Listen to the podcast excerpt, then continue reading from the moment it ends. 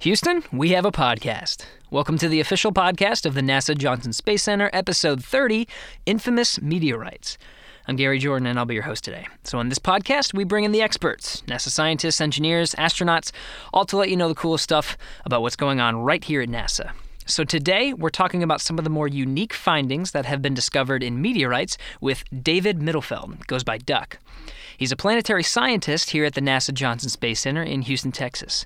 We had a great discussion about curious findings in meteorites and the adventures that are endured to procure them. So, with no further delay, let's go light speed and jump right ahead to our talk with Dr. Duck Mittlefehldt. Enjoy.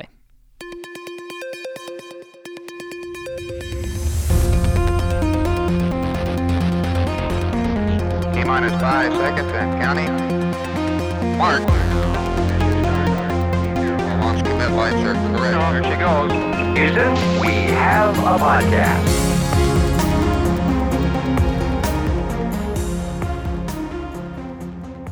Duck, thanks for coming to the podcast today. I know uh, we've we've talked about searching for life in meteorites before, and it's it's such a fascinating topic. But I really wanted to dive deeper just into like the meteorites portion. We really we really actually had a great conversation with uh, Dr. Aaron Burton and um, and Dr. Mark Fries uh, not too long ago actually about life, but really just about the meteorites themselves. There's a there's a big story there, and you're one of the explorers that are going down and actually finding these meteorites, huh? Yeah, yeah, I, I've done that on a number of occasions. Yeah, and it's uh, is it is it mostly in Antarctica, or are you going other places? Well, uh, okay, so most of the times I've been uh, searching for meteorites has been in Antarctica. So I've been down there five times on meteorite collecting expeditions. Wow. Um, but uh, I I I was uh, on vacation in Israel once, and I met up with a couple of geologists at a coffee house, um, and one of them had just published a paper where.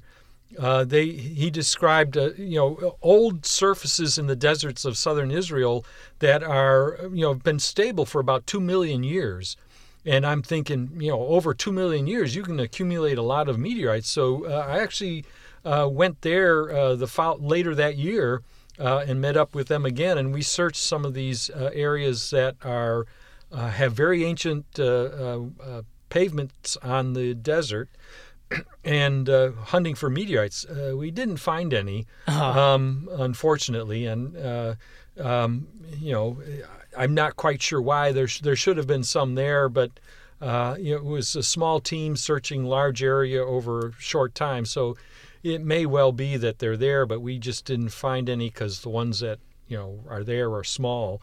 Uh, the other is uh, there were a number of uh, uh, issues with that particular location. Meteorites, you know, when we find meteorites, they're typically uh, black on the outside because they've gone through the atmosphere and they're covered with this glassy fusion crust, which is almost always black. Um, the area we had searched in uh, southern Israel actually had a number of dark rocks in it as well. So, uh, you know, the meteorites, if they were there, would not have stood out as. Like like you know the beacons that you see when you're in Antarctica scooting across uh, bare ice. So I guess that is that the main reason why Antarctica is such a great place to find meteorites is because it's these black rocks against white snow. well, that certainly makes it easy because you you can see you know a rock.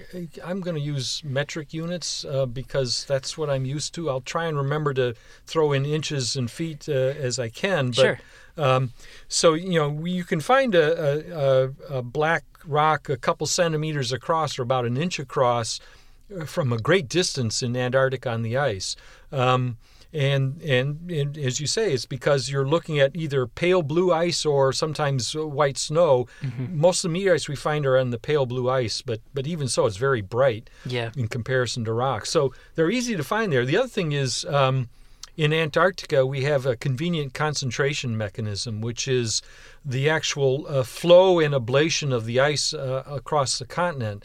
And where we go to find the meteorites is is actually in locations where uh, the ice movement has been stalled, and ablation uh, by the Antarctic winds and, and warming by the Antarctic sun allow um, a lag deposit to develop on the surface. So we're actually collecting uh, meteorites that have been you know shoved from a great geographic area and then left behind in a smaller uh, geographic area. So we have you know base we have both the uh, easy to spot and and the concentration mechanism working in our favor. All right. there. Yeah, they're they're plentiful down there. So so you made quite a few trips. How many was it? You said five. Yeah, I've been down five times. The first time was in uh, the 97 98 uh, field season. Um, that was my first uh, Antarctic experience, and I loved it so much I kept volunteering to go back again. You loved Antarctica. Oh yeah, I, I, I love it. You know. uh, Yeah. you just just uh, last week, uh, well, here in Houston, we had temperatures that Houstonians think of or Texans think of as cold, but Right. um, me, I see that as maybe a cold fall day, because I was I was born and raised in Western New York, All right. and at the same time, you know, my hometown was getting temperatures. Uh, okay, again, I've got to do some conversion here. Uh, about uh, maybe uh, f- you know between zero and five degrees Fahrenheit. Ooh. Um, uh, and you know that was the weather I grew up with is- in winter, um, and I loved it. That winter was always my favorite season uh, when I was a kid. All right. So So maybe it's a deep level winter that really, because I just came from this. We're just coming back from the holidays now, and it was it was negative two in Pittsburgh when I when I was yeah. flying home, and I mean I was I was born and raised in Pennsylvania, moved around a lot, but I'm not used to it by any means. Like I like the I like the everyone you know saying, oh my gosh, 32 is really cold. I like I'm okay with just that. no, no. For me, I, I I love the deep winter in Western New York. All right, a lot of snow there too.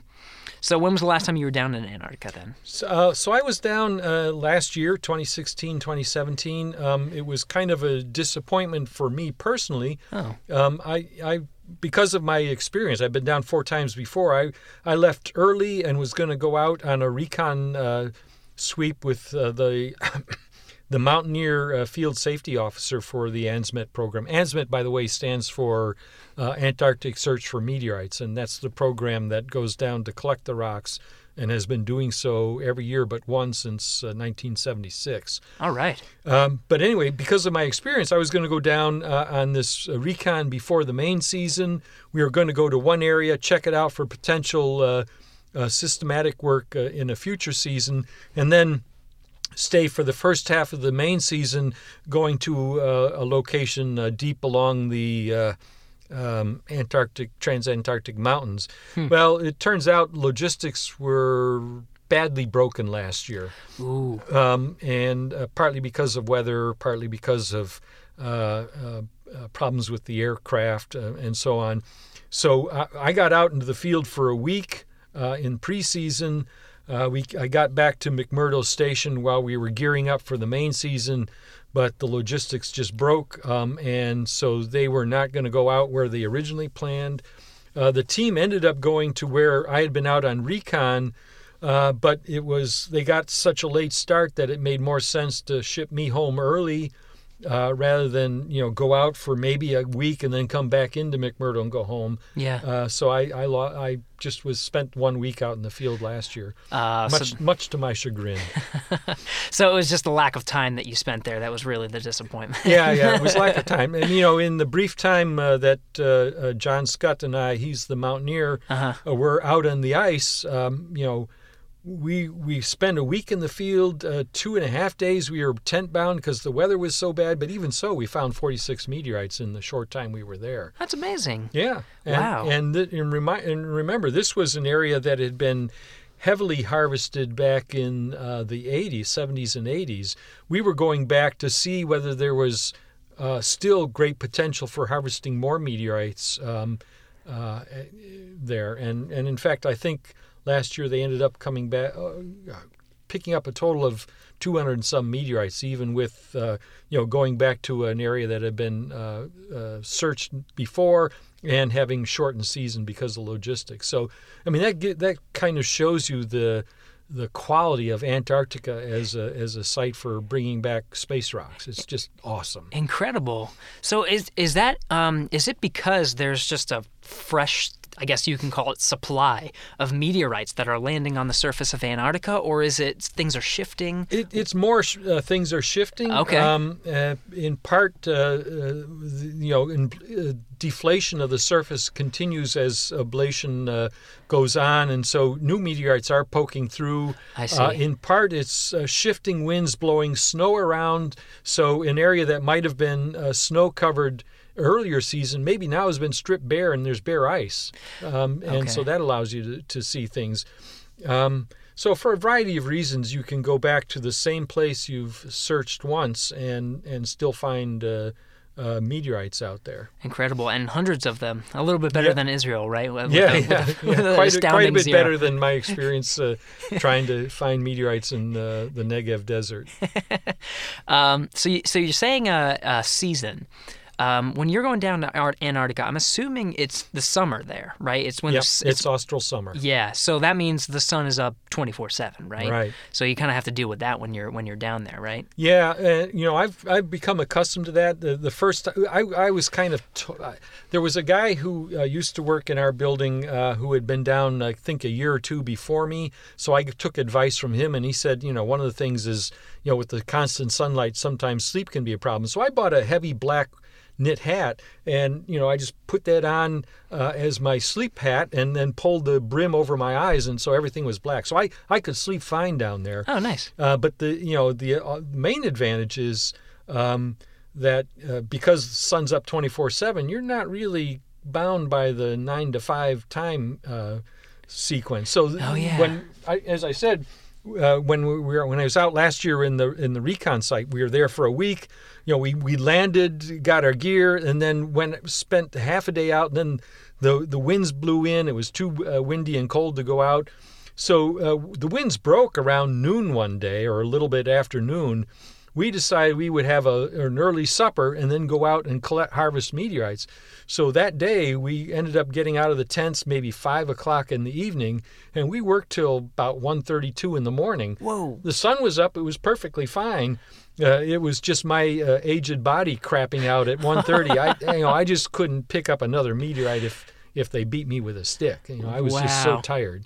But that you know, that's uh, that's uh, something you can do down there that you can't do here. Yeah. Did you know the hours were going by, or did you have no sense of time with the with the sun being up? Um, well, you know, you can trace the sun. If you pay attention, you can uh, get a sense of the day because the sun does a lazy loop in the sky, and Oh. and so you know, once you've located yourself, you know where north south is. There is still north and south, even that close to the pole. Yeah. But you know, you know, at midnight the the sun is going to be, um, you know, you know, at, at one you, at the one position. So right, right. and, and it's kind of at the lowest point, um, uh, uh, far north, and so you know you can track it that way. But basically, I didn't pay attention. We were just so busy, uh, you know, driving p- from place to place harvesting meteorites uh, that uh, you know it was just constantly moving, doing the next one. Uh, uh, taking the data, collecting it, you know, cleanly and safely, and getting it in the bag and moving on to the next location. Oh, so are you are you not uh, you're not stationary then when you when you kind of set up camp? Are you are you kind of mobile like with your camp and you just move it from one meteorite Um, site? No, no. Uh, the Oh, camp. okay. The camp is usually there. There are a couple of there are a couple of ways that is done. When we do systematic searching, the camp is stationary in one spot, perhaps for the whole field season. Okay. And you just go out day to day to different locations. Oh. Uh, and that's what we did here. We were on recon, so we we plunked the tent down, then we searched. Uh, within uh, easy skidoo range of the camp. um, uh, sometimes, and, and I've done this before, go down on a recon team where where we go and you put camp down. You might uh, prospect an area for two three weeks, then you move camp to another area and prospect there for two or three weeks. Um, so there uh, there there are both those th- th- there are those two types of uh, scenarios, and even in the recon mode, you know, you're the the tent is the, the camp is stationary for two or three weeks, and you're skidooing all around that area to to search it, and then you only pick up uh, tents and camp and, and move to a, a far distant area to to recon that general region. All right. So. All right. Well, I'm guessing, you know, going down there so many times, you're quite an expert in making sure that, you know, you can survive weeks and weeks and weeks in, in Antarctica. So what are the, some some of the stuff that you're taking down there that I guess are unique to the Antarctic environment? Okay, so um, uh, most of the gear you get, you get in Christchurch. So, you know, living in Houston, I don't have a winter coat. Oh, so, uh, at at, uh, at uh, the clothing distribution center in Christchurch, um, you'll get outkitted, uh, uh, outfitted with uh, you know heavy heavy uh, jackets, all the gloves you can want, uh, thermal pants, uh, fleece liners, uh, boots, uh, hats. All right. everything you need to uh, survive. And then in McMurdo Station, you actually get the camping gear, the tents, the cook stoves, the dishes, the food, um, sleeping bags, that sort of stuff. Um, so all all the the intrepid An- Antarctic explorer needs to take down with them are uh, personal items. Like I mentioned, my knit hat that I that was mine, and Oh, okay. that was uh, because I knew I was wanted something to sleep in. Um, I, you know, I bought uh, extra pairs of thermal underwear because uh, the first time I went down, you know, they, they give you uh, two sets, but you're out in the field for six or seven weeks, so Ooh, yeah. you want to change, you know, once in a while. Probably. Um, uh, other than that, you know, my, my glasses are prescription, and uh, so I buy uh, glasses that uh, transition dark in sunlight, so I can just you know wear my normal glasses out on the skidoo. Um, I, I have actually bought uh, glacier glasses, so I have side shields and whatnot to block the light. You want to one of the things that really is critical down there is to block out all light from your eyeballs, that, you know, other than what gets filtered through a dark lens. Uh, because otherwise, snow blindness is a problem. oh, that's right. It's so bright down there, right? Yeah. yeah. Um, so I, I do that, but otherwise, you know, most of the gear they give you, uh, uh, they loan it to you for the time that you're out there, and and so, you know, you could survive on just what you get from uh, uh, the Antarctic program down in Antarctica. Wouldn't necessarily be entirely comfortable uh, wearing the same clothes, you know, for seven weeks, but you could do it. So, so your uh, this Antarctic program is that that's that's ANSMET, right? right. Okay. So what's the what's the relationship between ANSMET and NASA and how that all works together? Well, originally ANSMET was set up as a uh, three-agency agreement. So Huh. the, the it was funded. The actual Antarctic search for meteorites was funded through the National Science Foundation because they have uh, they they do the uh, scientific research in Antarctica. Okay. Um, NASA uh, funded the uh, curation al- and allocation of uh, meteorite samples here at NASA Johnson Space Center. And then the Smithsonian Institution did the initial uh, classification uh, and um, was the long-term repository for the meteorites collected in Antarctica. Uh, that since then, since then uh, they've changed it, and now NASA actually funds the Antarctic, uh, uh, the ANSMET research component. Uh, um, NSF still supplies the logistics, but NASA pays NSF for those that those logistics because they, they are the uh, I mean they have all the logistics in Antarctica. Yeah. And and the rocks still go ultimately to the Smithsonian, a, a chip for initial uh, classification, and rocks that are no longer actively being uh, researched by scientists in the world end up being permanently curated at uh, the Smithsonian Institution. Ah. So that is uh, that is uh, still the way things are run. All right. So so is uh, the ones that people are researching and, and actively studying are all of them housed here at the Johnson Space Center? Yes, uh, with some excep exceptions. We don't have the uh, necessary f- facilities to easily uh, deal with uh, metal rich meteorites. So, iron meteorites, uh, uh, uh, stony iron meteorites automatically go. Uh, nope, I'm going to pull that back. Iron meteorites automatically go to the Smithsonian Institution Oh. because they are equipped for to cut uh, metal and and make uh, uh, samples available. Um, we do do the stony meteorites here. I forgot about that um, uh, because I've gotten some from here. Um, uh, uh, so uh, those that have a significant stony component are still uh, worked on here until they become uh, uh, no longer of scientific uh, interest. Okay. Uh, but but you know, even though they go to the Smithsonian for uh, permanent curation, they're they're not uh, dead to science, so to speak. So I can request samples that have been housed at Johnson Space Center for years and now transfer transformed permanently to the Smithsonian. uh, if if I find you know an interesting project to do on one of these old samples. And I actually have gotten.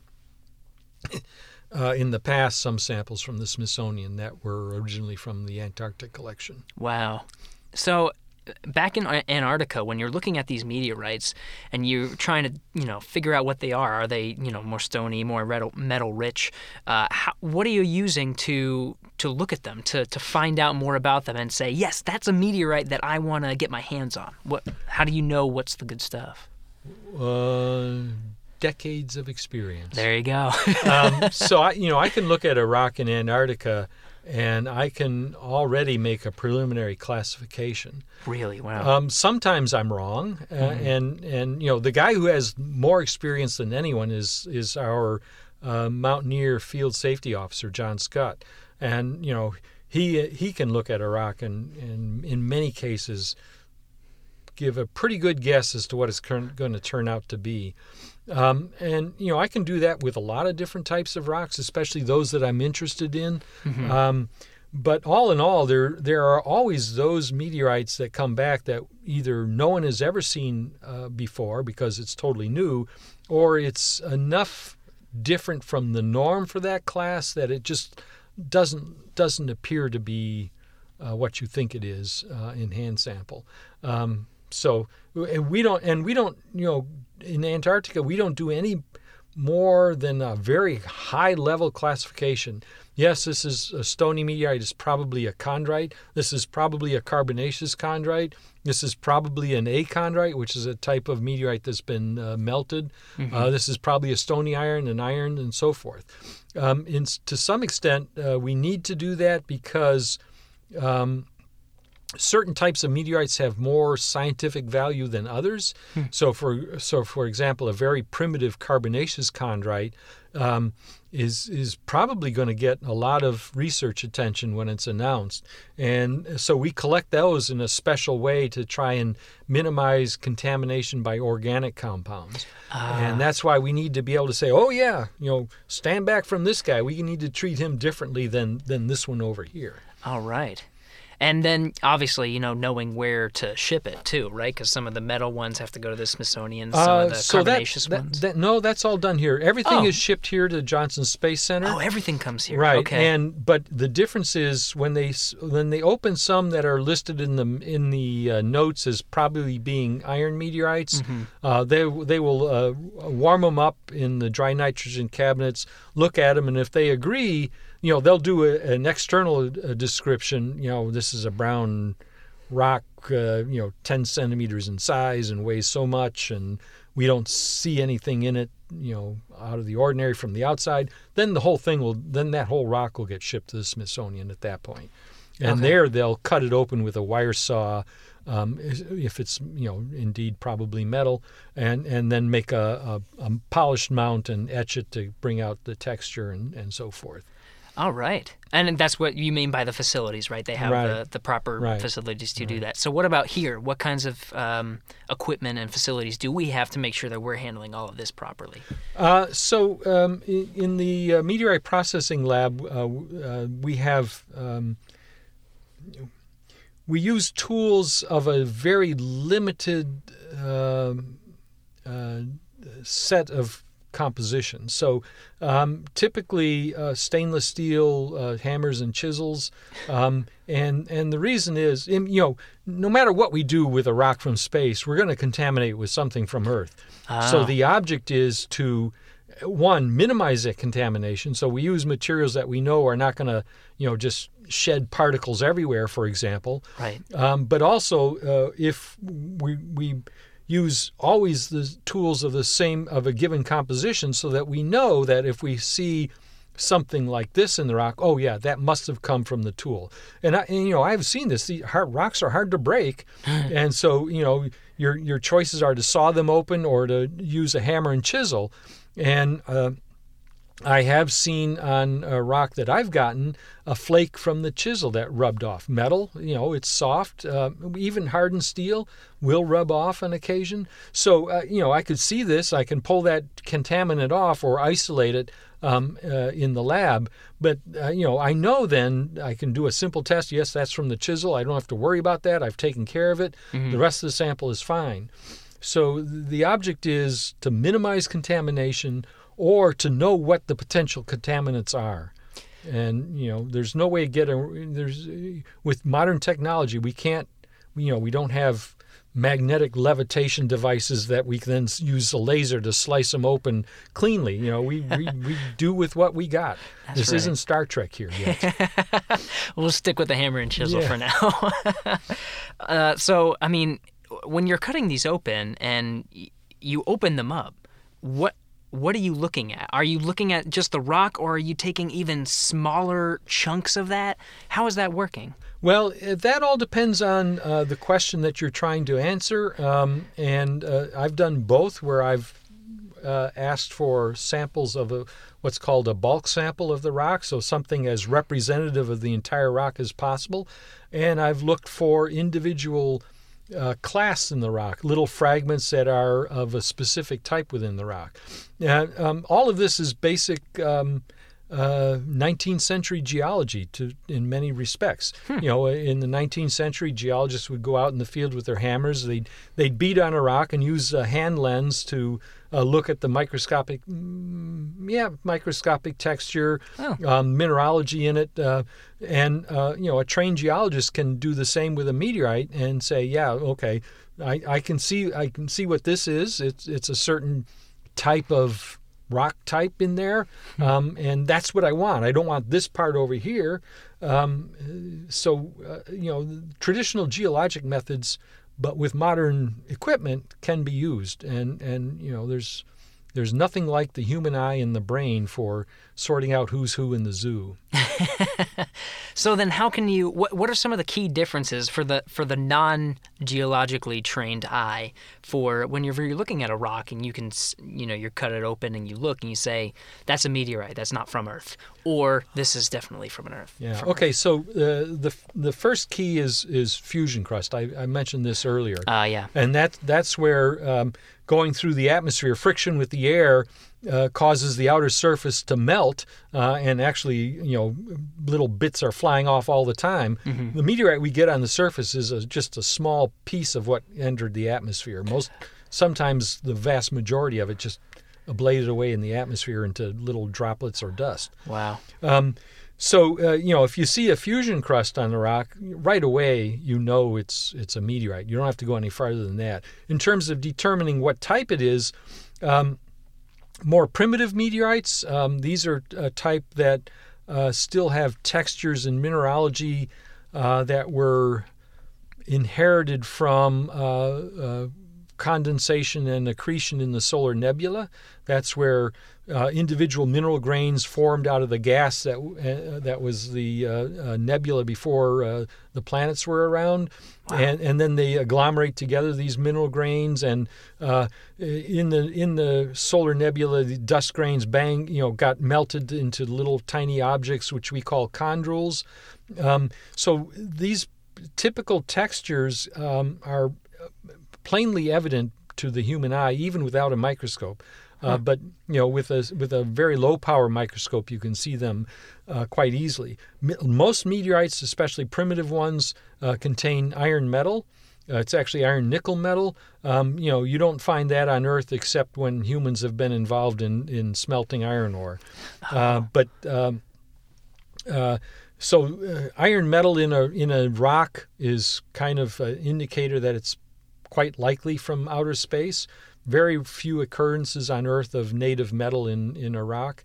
Um, uh, and then, uh, as I said, um, in the, the dust in the solar nebula uh, went through periods of melting and formation of these little round uh, globules of um, basically melt globules, which we call chondrules. And, and from the, that, uh, we got the name chondrite for these primitive rocks. Well, those uh, stand out in, you know, if you break open a rock, i- i- depending on, on the type, uh, you know, you can see those quite easily, and, and that's a, a key. Um, uh, And these have never, they've been in space for all of time, right? They've performed in space and traveling through space. They've never, they're not like from another planet or another, like chipped off another. well, mo- most no boot, uh, ac- asteroid or something. Actually, um, all, all meteorites. We the only way we get meteorites is for bad things to happen in the asteroid belt. Oh. Um, most meteorites are from asteroids, and Oh. when they collide, little fragments get knocked off, and it's it's from these fragments that we get meteorites. So they were Ah. originally on much larger bodies. I mean, much larger meaning asteroid size, not planet size. okay. Um, and uh, they were broken up and uh, um, uh, then distributed to the Earth. Uh, You know, one of the sorry, I'm going to. I'm going to sort of go back into get into my Wayback Machine and go back to when I was a grad student. Please do. Um, uh, I, when I, you know, I, when I first started learning about meteorites, one of the um, uh, mysteries at the time was there was a group of chondrite meteorites uh, called the L chondrites. Um, L was just the name, you know, the the name applied to them. Um, that had uh, ages of on the order of 500 million years, and this was really odd because all meteorites are about four and a half billion years old. Well, these uh, they they uh, the, these meteorites were originally about four and a half million billion years old, but were somehow affected by an event that reset the ages about 500 million years ago. Whoa. And so, you know, this was, you know, just kind of an anomaly. We knew something bad had happened to an asteroid then about that time. Well, fast forward to, I think, the 90s, um, a, a Swedish geologist started finding in uh, terrestrial sediments fossil meteorites. And, uh, you know, all that's left is a few mineral grains. You can, you can tell i they were found in fine grained limestone, uh, you know, formed on an ocean floor. And all that you could see was this halo of odd stuff plus a few mineral grains that remained from the original meteorite. Well, you know, this guy and his compadres uh, studied these mineral grains and they, they found out they were from the same type of meteorite as these chondrites that were about 500 million years old. And they were in layers in the rock of the earth that were about that age. So, uh, sometime 500 million years ago, you know, a couple asteroids collided, and a whole rain of meteorites of this type hit the Earth at about, you know, within a few million years of when that occurred. And we can find them now, this layer uh, in Sweden uh, that's just chock full of these fossil meteorites. And, you know, to me, that's one of these really neat kind of science stories where everything starts tying together. Yeah. And then to get even further, astronomers looking at um, what they call asteroid families. So they, they find an asteroid, they find a whole bunch in orbits similar to it. Spectroscopically, they all look to be about the same, and so they, they figure out well these are all you know fragments of one, something that broke apart. Well, they found an asteroid that they figure you know based on uh, uh, the spectroscopy, it could be this type of you know asteroid that that formed these L chondrites, and the what they calculate the age of the family based on dispersion of the fragments, and it's about 500 million years. So you know between uh, you know meteorite scientists, uh, terrestrial geologists, and astronomers, we we've kind of got a neat picture of somehow uh, you know about the time of dawn of of multicellular life on Earth and two asteroids smashed together and rained out on the Earth, and we're still finding fragments coming down to Earth now that we can uh, confidently date when this happened in terrestrial laboratories. It's it's just kind of one of these things that uh, you know I find fascinating. I find it fa- I mean, a lot of this is over my head because I don't have the same background as you, but I just find it fascinating that you can look at these rocks and and get a story, get a story out of it. You Well- like the story of two asteroids around the time that cellular life was developing, coming down to Earth and raining down in these locations and telling this story. That's fan- fantastic. Yeah, and multicellular. So this is when this is when you know fossils. Shortly after the time when fossils uh, started becoming uh, uh, really abundant in the terrestrial record. Wow. So uh, yeah, it's just a neat story, and you know, basically, th- I think that's what got me into geology originally was, you know, you all you've got is is a rock on the surface of the Earth, and somehow you can, you know, if you're smart enough and and do the right work, you can start to piece together an entire story of what the Earth was like at that time. And so, uh, you know, that, that's kind of what drew me into geology. That's fantastic. I love it, especially from from my background, the marketing and journalistic sort of background. Uh, The storytelling aspect is just fascinating to me, and that's kind of like that. You know, the title of this episode is going to be "Infamous Meteorites," and that's kind of like what I really wanted to dive into. Is you know, we've talked about where you're finding these meteorites, and then what you're doing with them. You're actually cracking them open and studying them, but then what are you finding? What are you finding inside of these meteorites? What stories? Yeah, well, exactly. Yeah. So, um, uh, you know, one of the ones that I, I know that was brought to my attention was one of them called Allan Hills, and I'm gonna is it eight four zero zero one or do you call it by something else? No, I I, I call it that. Eight four zero zero one. Okay. Or sometimes it's re- simply referred to as that rock. Because it's that infamous, huh? Wow. All right. So, what's the story behind behind this rock? Okay, so um, this came. This was found in Antarctica in 1984, um, and uh, it it's uh, it was originally classified as a t- uh, as a type of asteroidal uh, igneous rock. Uh, that I at the time I was uh, studying those those types of rocks. Um, you know, my my my background is heavily weighted towards an interest in magmatic processes on the Earth, the Moon, Mars, and asteroids, and and so that's why uh, this one was particularly of interest to me.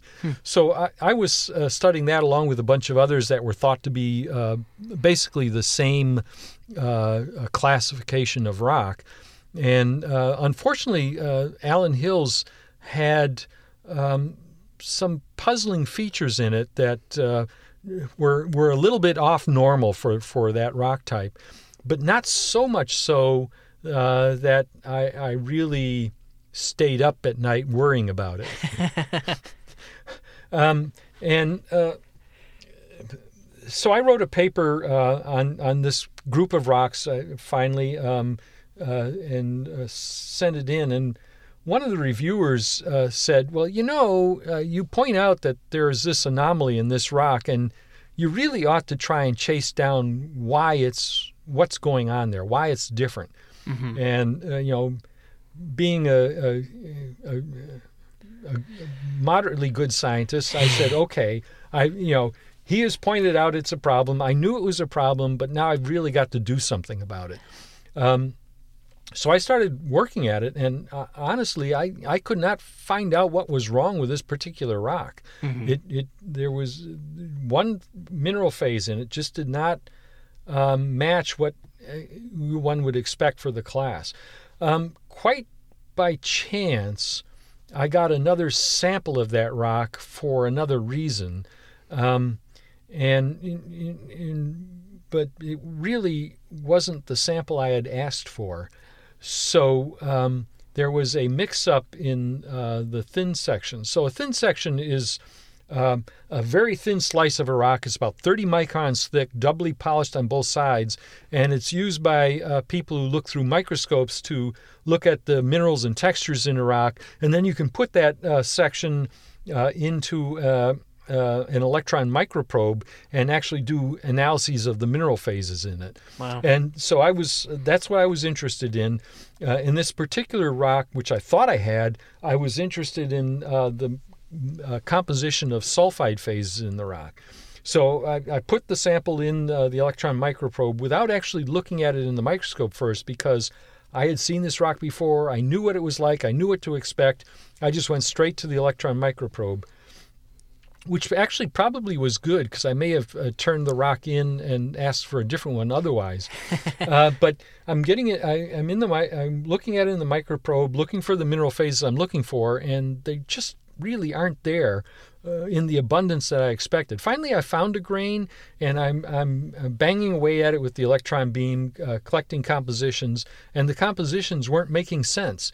Um, I was expecting it to be. Uh, so I was looking for sulfide phases. So I was expecting to have uh, uh, an iron monosulfide, so one iron, one sulfur atom, and the composition that was coming out just was not right. Um, and I checked the calibration; the calibration was perfect. So what's going on? Um, I was looking at the data um, not in atoms, but in uh, uh, mass, so weight percent. So when I converted it to atoms, I realized I had two sulfur atoms for every iron atom instead of one. And that's when it hit me what was wrong with this rock. I then backed off, looked at the looked at uh, the texture in more detail in the electron microprobe, and realized I had a sample of Allan Hills, not the meteorite I thought I had. Oh, And I knew which type of rocks had uh, the uh, pyrite, the iron uh, disulfide, uh, instead of the iron monosulfide, and I knew those were Mar- Martian rocks. Um, and so, you know, it was it was probably the most satisfying moment I've ever had in my life, Wow. uh, ex- excluding when my children were born and, and when I got married. And I, if my wife listens to this, I hope she hears that. Um, was Priorities. you know suddenly it dawned on me that this was a Martian rock that was totally unlike any other Martian rock, except the key minerals were in it. And uh, so, you know, it was just one of these aha moments that, that you live for. Um, uh, and, uh, you know, it was just so much fun. I amazing. tell, I tell you. So, what were those the the key minerals? What what what story did they tell? So um, the the key was because it had uh, the iron disulfide pyrite instead of the iron monosulfide troilite, I knew it was Martian, um, and uh, it was a rock type not known amongst the Martian meteorites. So it, what it meant was we had a new type of Martian rock that was going to tell us even more about the geologic evolution of Mars uh, than we already knew. Um, and you know, all of this hit me within like a fraction of a second when I realized what it was. Wow. So I I mean, I immediately recognized that it was a you know an important uh, meteorite, um, uh, and that it would tell us big things. And and in fact, you know, it has uh, opened up a, a whole host of uh, you know basically this rock ultimately became uh, a, a founding member of uh, what you might consider uh, astrobiology.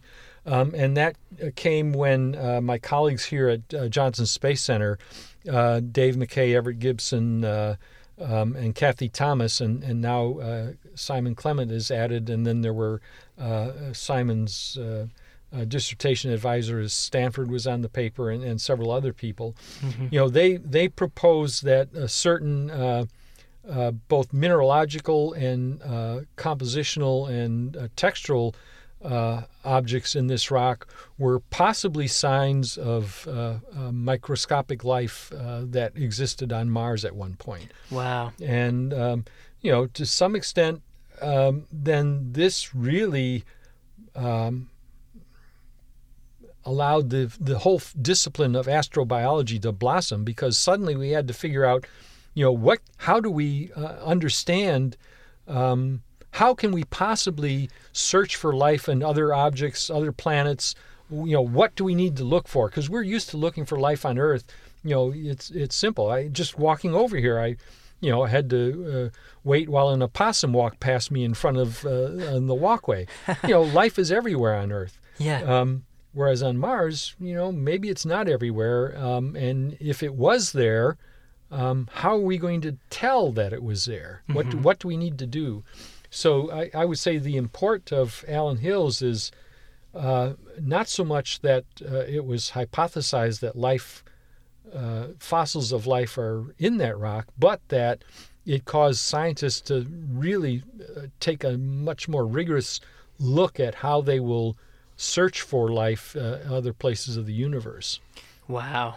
And that's that's kind of, you know, like you said, the birth. Maybe not the birth, but really the blossoming. That was the Yeah. word you used of uh, of astrobiology, life Right, forming yeah, outside of Earth. It's Yeah. just a wild concept. Yeah. How is that even possible? Yeah, and you know the other thing is it it did it was a strong impetus to driving NASA's uh, Mars exploration program. Uh, you know, it is uh, a lot of it is geared towards finding evidence for habitability uh, locations on Mars, and ultimately, uh, if you know from locations where we think there may have been a chance for life, you know, bringing back or or studying in situ samples for possible evidence of microbial or, or larger life on Mars. Yeah, and you said you were uh, bef- before we started recording. You said you actually were working with Opportunity too, one of the rovers on Yeah, on, uh, Mars. yeah. I in uh, 2005 uh, I got attached to the Mars Exploration Rover mission. yeah, At the time, we had two rovers uh, going: one Spirit in Gusev Crater, and the other Opportunity in uh, Meridiani Planum. Um, subsequently, uh, Spirit uh, uh, froze to death one winter. Oh, Um, uh, basically, uh, uh, so Spirit lost uh, mobility of one of its wheels, so we were driving backwards, dragging one of the front wheels like a boat anchor through the soil oh man. and uh, we, um, you know, the the uh, rover drivers and scientists are very careful. Um, we drove over an area that looked like it was going to be solid trafficable ground, but it turned out there was a uh, uh, basically a hard pan layer on top of soil. Hard pan is kind of a indurated layer that's a little bit stiffer, so it didn't look like it was you know loose sand, but it turns out we broke through and got mired in uh, a deep uh, uh, uh, sand pit, basically Oh, and uh, we were unable to extract the rover from the sand uh, in spite of heroic efforts by the uh, engineers, uh, the rover drivers at JPL. yeah. Uh, and the solar panel was tilted at a bad angle for uh, you know the oncoming winter sun. So when the sun started getting lower and lower relative to the tilt of the of the solar panel, we we simply uh, were not getting enough power to keep the rover uh, going. And uh, uh, although we tried to contact it again after that winter, uh, we never heard from it again. So it, it basically just froze to death on Mars. Oh man. But it, as Opportunity, it's twin. Is it the? Yeah. Yep, Opportunity is its twin. And that one's still going, right? and that one's still going. Um, we're now uh, so uh, we're now uh, what day is today? The eighth. the eighth. Yeah. Yeah, we're now about two weeks away from uh, the anniversary, the 14th anniversary of landing on Mars for Opportunity. Fourteen years. Yeah, Wow. it, it's still going strong, um, and uh, we are still actively exploring. Uh, uh, the geology of Meridiani Planum. Uh, we don't have all the instruments we had when we landed, uh, but we're still uh, making uh, great scientific discoveries, even with the limited uh, rover ability. How about that? So how is uh how is you know working with a rover on Mars different from looking at meteorites, maybe even Martian meteorites like the Allan Hills on, here on Earth? How is that different? Well, uh, so uh, you know, uh, here on Earth, I have the luxury of taking a sample into the lab and and using state of the art scientific equipment to, Yeah. to tease out tease out its story. On Mars, uh, we have uh, cameras that we can use to image uh, the terrain. Um, so right away textures, and we have a microscopic camera. So textures allow us to you know make inferences about uh, uh, what the rock, uh, how the rock might have been formed. Uh, we have a, uh camera with um, uh, 13 color filters on it, so we can do some limited spectroscopy of the rock. That helps us um, uh, compare a limited set of mineralogical variations in the rocks. And then we have uh, the alpha particle X ray spectrometer, which uh, allows us to do uh, uh, bulk compositions of, of surfaces. So uh, between them, we, we can uh, we can get a fairly good handle of the mineral well mostly the textures and bulk composition and to some extent mineralogy of a rock. And that helps us understand uh, uh, what processes might have formed uh, the rock uh, altogether. And you know to some extent we're opportunity is a, a high-tech version of a 19th century terrestrial geologist um, uh, but you know uh, the the obviously the spectrometer is better than what they had in the 19th century and Yeah. the chemical uh, composition is uh, as as good as we could do then uh, and actually better for many elements um, uh, uh, but uh, um, we're we're still uh, not at the cutting edge as you as you could do if you had a, you know a, a mobile laboratory up on Mars. Yeah, definitely.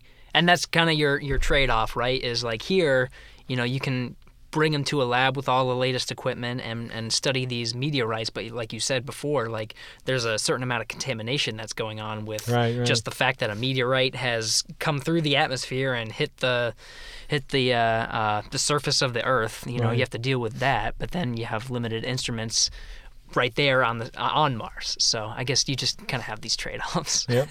yep. Um, so another one that you mentioned, another infamous meteorite, was uh, one called Orgueil, and that one's that one's much earlier than uh, the Allan Hills one, right? Yeah, so Orgueil fell in France in 1864, if I if I remember right. Um, and what's key here is it's a it's a very primitive type of meteorite. It's it's a carbonaceous chondrite. Um, the the two letter uh, uh, uh, name for it is a CI uh, carbonate uh, chondrite. Um, these are amongst the most primitive materials primitive meteorites that we have for study. Their bulk compositions basically are identical to what we see for the photosphere of the sun, excluding the most volatile elements like like helium, uh, hydrogen, and oxygen, and so forth. But if you could con- take the sun, uh, you know, a, a cubic kilometer of the sun, and condense out all the condensable matter, it would the composition would be very much uh, like a, a carbonaceous CI carbonaceous chondrite. So these have always been uh, the touchstone for understanding uh, the chemical evolution of the solar system. They are our our our uh, basis for uh, seeing who has varied from the original composition. Um, but they're highly altered, so they're almost completely made up of uh, clays and other low temperature alteration phases. So the original high temperature phases have been replaced. So at some point, uh, these things were uh, um, altered by water uh, in in their parent asteroid to the point where all that's left is is you know, basically clay. Um, this makes them. This this made uh, Orgueil susceptible to uh, uh, a nefarious individual uh, tempting to to prove something. Uh, what we don't know because we don't know who that individual was. Uh, but uh, you know, I would call Orgueil uh, the Piltdown Man of meteorites. So Huh. Piltdown Man was was this fake fossil uh, made in uh, about 1912, I think, uh, to look like it had some of the attributes of an ape, but some of the attributes of a modern human because someone thought that that's the way human evolution went. And they ah. wanted to show that we had fossils that fit in with that theory. Well, Orgueil, at some point, was broken open. And it turns out because this is clay, you can, if you get it good and wet, you can f- kind of break it open like clay. And then they had stuffed in uh, terrestrial seeds and plant fragments and coal, and then put it back together and coated the outside with glue to make it look like it still had the fusion crust on it. Oh my gosh! And then this sample was sealed in a bell jar in a museum from 1864. So apparently it happened very early. Yeah. Uh, we don't know who did it um, uh, or why. You know, what were they trying to accomplish by this? Because it was going to be sealed in a bell jar. Right. Did, you know, did they think someone was going to then take it out and look at it? I, I don't know. but uh, this this came to light in the 1960s. Then. oh, Um, and uh, uh, so uh, a, a well-known meteoriticist um, by the name of Ed Anders, uh, very famous, uh, very smart man, uh, he led a study that was published 100 years later in 1964 in Science, where he uncovered, you know, all of this forensic meteoritic work, where he showed that you know the seeds were you know terrestrial seeds, the coal fragments were in there, the, that glue had been used to put it back together and make it look like it was whole, um, and and all of this. And and so that's why I, you know I, this is a, an infamous, infamous meteorite for those who are in the know. Uh, Most people won't have heard of it, but Right. you know, like I said, it's kind of the Piltdown man of meteoritics. wow! So someone had an agenda. They wanted they for some reason they wanted to show that life could form on an asteroid or or in space or something. I don't know, but obviously they had they had some agenda when they did this. Yeah, I know, but seeds and glue are not really a good way to convince No, people. no. You know, back in the you know mid 19th century, you know, had it been opened up and studied then, maybe it would have caused quite a furor. But as far as I know, this was only discovered in you know a century later. Wow. A hundred years, people thinking this is some kind of like capsule of Yeah. extraterrestrial life. How about that? Yeah, know. Um, so you know, all of these kind of tell a story, and unfortunately, some of them this this particular one was a little bit of a lie.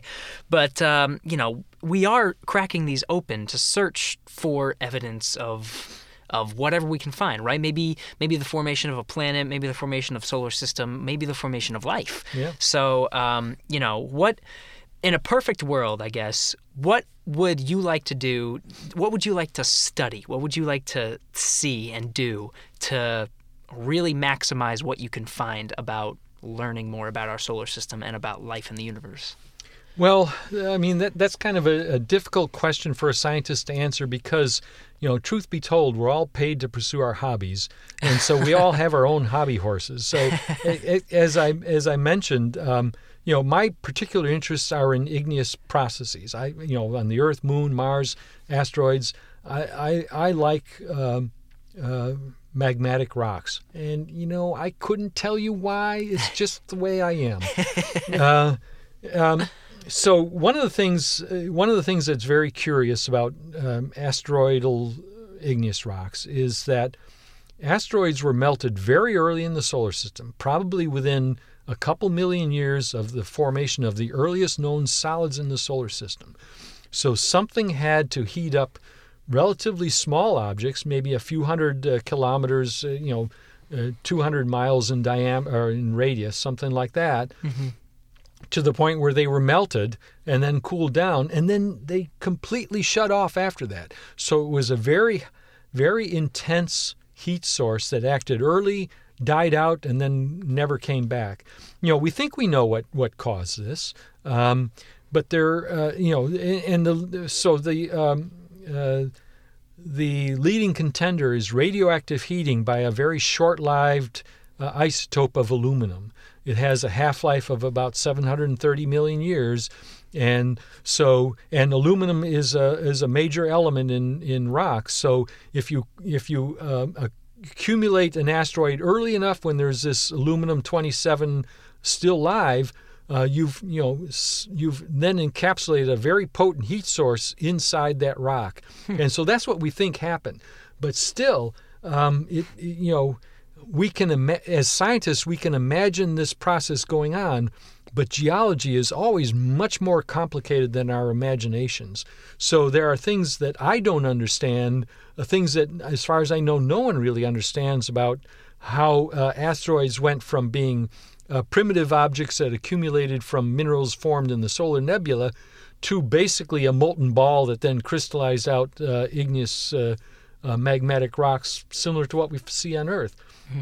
I would desperately like to get, you know, be able to find out more about how what was going on, you know, what have we missed because we, you know, we tend to think of things in in the simplest terms, you know, it was heated up, melted, crystallized, that's it. Well, we know that that's not all the story. Yeah. Um, and I think all meteoriticists have in the back of their minds, um, for their particular uh, uh, hobby horses, um, just things they don't quite understand. They know the the broader picture, but what are the finer details that went into to this? We we know we've got the basic uh, uh, story, but what are you know all the chapter and verse that that go into this basic story? wow. So uh, you know that's what drives me, um, and it, it's all it's all a matter of uh, you know learning something new um, that that uh, you know pushes forth human knowledge. You know what I do is is in, can, is nowhere near applied science. Um, it's pure basic science. So I can't I can't talk to someone and say you know tomorrow you're going to be able to have a better life because of what I do. Uh, only if you know, unless you think a better life means knowing more. uh, but but you never know because uh, in in general, a large fraction of basic research ultimately does find an application. Yeah. Right now, I don't know what that application might be. Um, but I, I won't say there's never going to be some application for what I do. But for me, it's it's the sense of learning something that that drives me. Yeah. Why learn if you don't think it's going to end up, you know, giving you a better life? Yeah, I mean, you know, honestly, like, you know, learning things kind of helps you understand things, helps things come together. To me, that makes me pretty happy. So I, I could see that, you know, Yeah. under, better understanding giving me a better life. Yeah, well, I mean, you know, humans have always been curious, and and you know, I suspect the reason we're curious is because it's beneficial for survival. Because, you know, when when you're out in the you know the savannah hunting lions or hunting uh, gazelles, if you see something moving the weeds over there, you know, okay, is that a gazelle or is that a lion about to eat me instead? So, you know, Ah. he, humans are geared toward being curious about their environment because it's a survival mechanism. Yeah. And uh, for scientists, we have now transposed that, you know, away from worrying about whether we're going to be eaten to just well, broad knowledge in general. Well, uh, I think uh, last time we sat down with um, Dr. Uh, Burton, he said he t- kept talking about this time machine. How easy it would be nice, eh, how nice it would be to just kind of hop in a time machine, watch these processes take place, and be like, ah, that's how it that's how it takes Yep. place. I mean, then there's this whole philosophical idea of, well, is that going to alter the universe if you go back in time and watch these things? So you know, that was another tangent we could have gone on, and we didn't. But uh, but uh, it would be nice to you know for the you know, to improve our knowledge a little bit of how Yeah. all this stuff works and Yeah. comes together.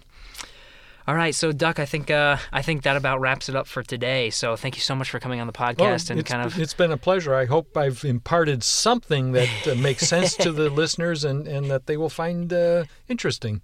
Uh, it's actually, you know, you know, it, we're talking about rocks if you think about it, but it's absolutely fascinating what you can find and the stories behind these rocks and what they tell you about the universe, and even just your trips to Antarctica are pretty fascinating as well. So, again, thanks so much for coming on and telling the stories of these beautiful rocks and your trips to Antarctica, and uh, yeah, hopefully we'll uh, we'll find some cool evidence of life or you know you'll find that key ingredient as to why you know the asteroids did what they did Yeah, yeah. Well, I hope so. And thank you very much for the invite. absolutely